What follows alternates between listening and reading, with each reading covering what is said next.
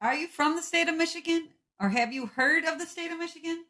Here at Michigan and Other Mayhem, two non professional researchers will intrigue you with interesting stories about Michigan, murder mysteries, odd facts, and other mayhem from around the world.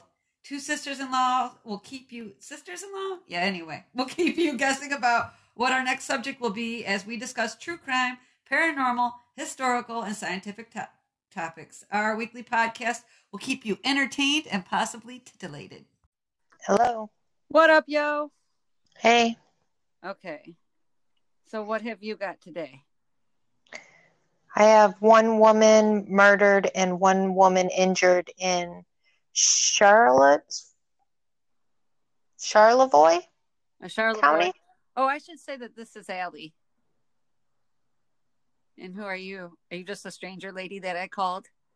Yeah, I'm Jen. right? I want to do I want to do mine about weird stuff in the United States. It's something I've done before and we've, you know, as a country, we have enough shit to talk about again. right? Yeah, we've done some things. And then one of them I have is I don't even think it is the United States. I just thought it was kind of cool. A little end one. All right, you want to go first? Uh, no, you go first, murder. Want to hear you? All right. On March 16th of this year, police were called to a home because someone had heard multiple gunshots. Wow. The police found the husband, age 82, with a gunshot to his hand. His wife, age 77, was found with a gunshot to her hand and hip. And the daughter was found in the home deceased by a gunshot. Yep. The 82 year old actually has early stages of dementia. And he was upset because he was told that he wouldn't be able to drive anymore and they took his car away. Oh shit. And this is what came of it. He's actually currently being held uh, for open murder. Oh my god. So did he kill his wife and his daughter, or just his daughter? No, his daughter was the only deceased. His, wife was lived. shot. Yeah, she just got shot in the hand, right? Yeah. Oh my gosh. See, my dad is bedridden, and I remember, you know, as he was slowly losing his functions, when they told him he couldn't drive anymore, it is like a knife to the heart, dude. Yeah. I can imagine. I mean, look at us now. We're stuck in a home. I, I thought it right? I thought it was sad. Like, wow, you're going to be, you're going on trial and you, you have dementia. It's not like, you know, he True. did it on purpose. Yeah, that I he is. thought it, I thought it was sad. It is sad. That is a sad one. I can tell you things that are less sad. All right, go for it. Okay, this one I got from Atlas Obscura. And what happened is in December of 2016, Michigan State University, they had this issue with freezing temperatures and it ended up compromising 500 containers of mayonnaise and the 1,250 gallons of mayo that was meant to be used in the student dining hall, it went bad. Okay, so the students were complaining about the mayonnaise, and the local food banks were like, "No, we don't, we don't need that mayonnaise." So they decided to use their creativity, and they hatched a plan, and they fed the mayonnaise to an anaerobic digester, and an anaerobic digester. So in an anaerobic digester, that's hard to say. Microorganisms eat biodegradable waste and then they produce this biogas and then the biogas is combusted into heat and electricity and the microorganisms love sugar and fat so the mayonnaise was like a giant hit and it took Huh. 12 volunteers hours to pour 500 buckets of rancid mayonnaise into the dumpster that feeds the digester that then produces energy Wow. yeah That's pretty cool, though. yeah but i feel like yeah it's like next level composting Right? you know what i'm saying Well, you know, that's what you got to strive for right there. That's right. Yeah, it probably makes my daughter happy. so in Pana, Illinois, uh, there's a house that had become a cockroach nest. Okay. So bug bombs and pesti- pesticides were used throughout the house to like no avail. There were German cockroaches in the house and they were actually starting to spread through the neighborhood. Okay. That's how intense this thing was. And it was starting to cause complaints in the community. So authorities decided that they'd like need, need to go to that next step. And do you know what the next step is? Hmm. Burn that bitch down. Oh, wow. Burn that mother down. Okay. So first they created um this ring of fire around the house and they used a trench with burning twigs and branches because cockroaches can't fly, right? So this could contain them as they tried to flee the heat. And then the firefighters started a controlled burn of the home and they also sprayed like the neighbors' homes with water, trying to keep them safe and everything. And when the fire went out, the firefighters did sift through the rubble and they didn't find any live cockroaches. And the neighbors haven't had any more issues, so they feel like it's resolved. But they had to burn that house down. That's crazy. yeah, I got that from boredom therapy. So there's another one that I got here. Uh, oh, I didn't write down where I got it from. Oh well. So in Stark County, Ohio, it's your Ohio peoples. Mhm. A 36 year old woman repeatedly and belligerently dialed 911 for emergency services. And what was her complaint? I hope you didn't do this one already. Is her parents had cut off her cell phone services? Did we already talk Mm-mm. about this one? Oh, No, okay. I don't think so. Okay, so when they explained to her that 911 was an emergency contact number that was meant to be used for like legitimate police matters, Solani Ketchapal insisted that a lack of working cell phone was a police issue, and she demanded that the police come to her house. So they did, and they arrested her for disruption of public services, which is a fourth degree felony. Wow. Yeah, and I don't know if you know, but it like I don't know if it's the same in Ohio. I think I don't know if it's like countrywide or if it's just Michigan, but if you have a felony, you can't vote. I didn't know that. Yeah. So this one I got from M Live. So in October of 2019, on a farm in Merrill, Michigan, something from outer space landed. Okay. Nancy and her husband Don Welke heard a loud noise outside their house just as they're getting ready to care for their horses. And they look out the window and they see something odd outside. It had like four legs and it was attached to an aluminum foil wrapped box and it had solar panels and cameras and it had a Samsung cell phone. And on the writing, it said on the side, it said space selfie.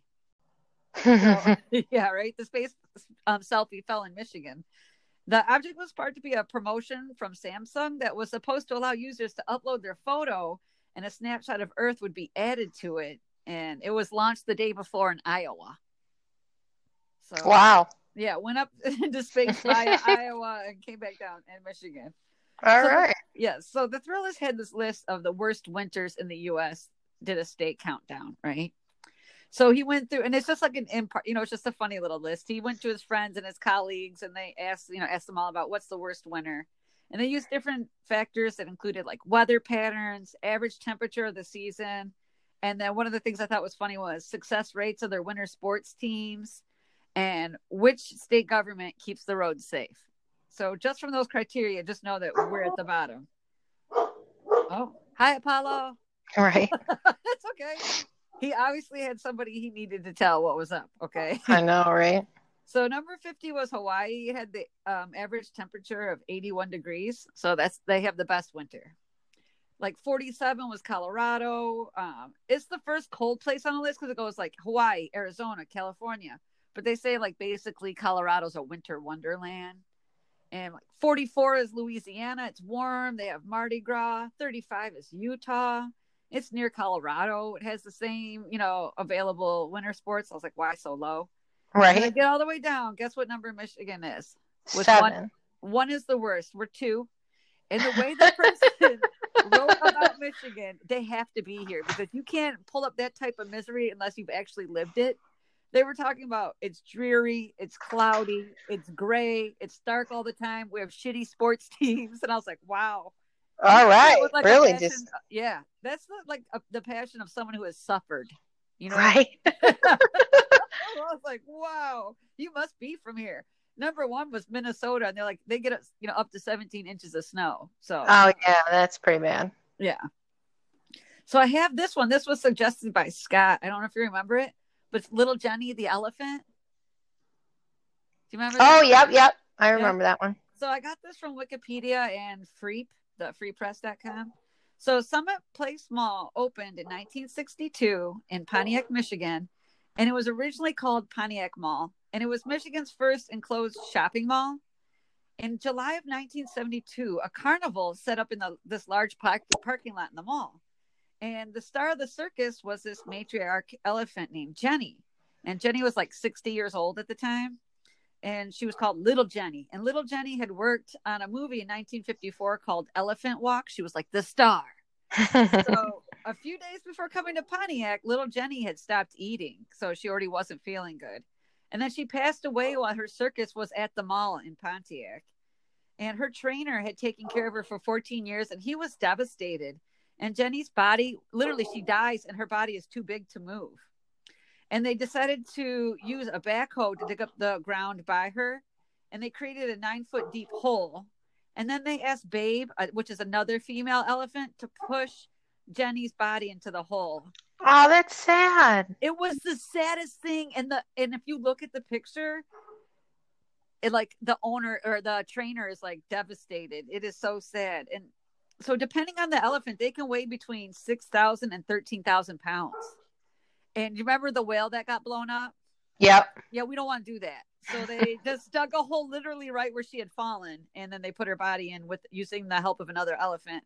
So the circus management had wanted to take away her body, but there's literally no machinery in the area that could pick her up. So it was like literally, uh, it was so somber that all the onlookers were just sobbing at Jenny's gravesite.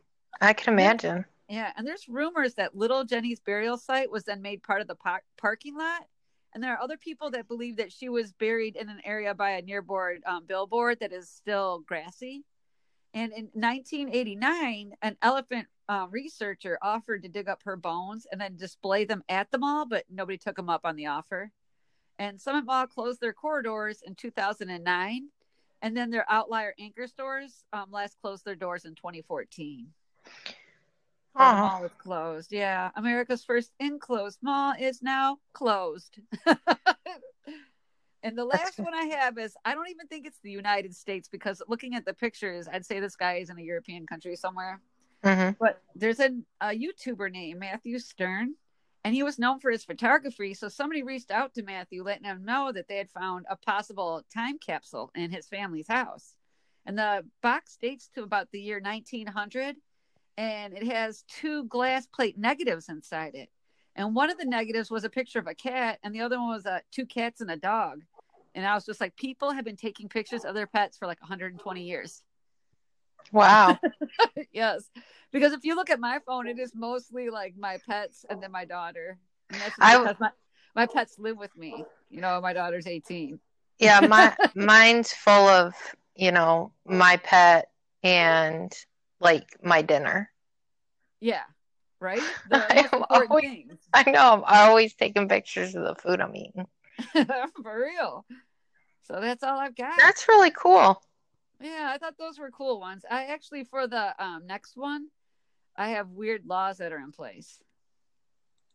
It's a lot of Michigan weird shit too, but there's as the United States, we've got some weird laws. Like shit must have gone down at some point. There were like, "Oof, we need to make a law about this, right? Right? All right. So I'll talk to you later, Jen. All right. Happy stay inside. Right? Right. Bye. Contact us at Anchor or Michigan and Other Mayhem at gmail.com or on Facebook to join the conversation, listen to the podcast, or correct us when necessary. Rate and subscribe to our podcast on your favorite podcast provider. Bye bye now.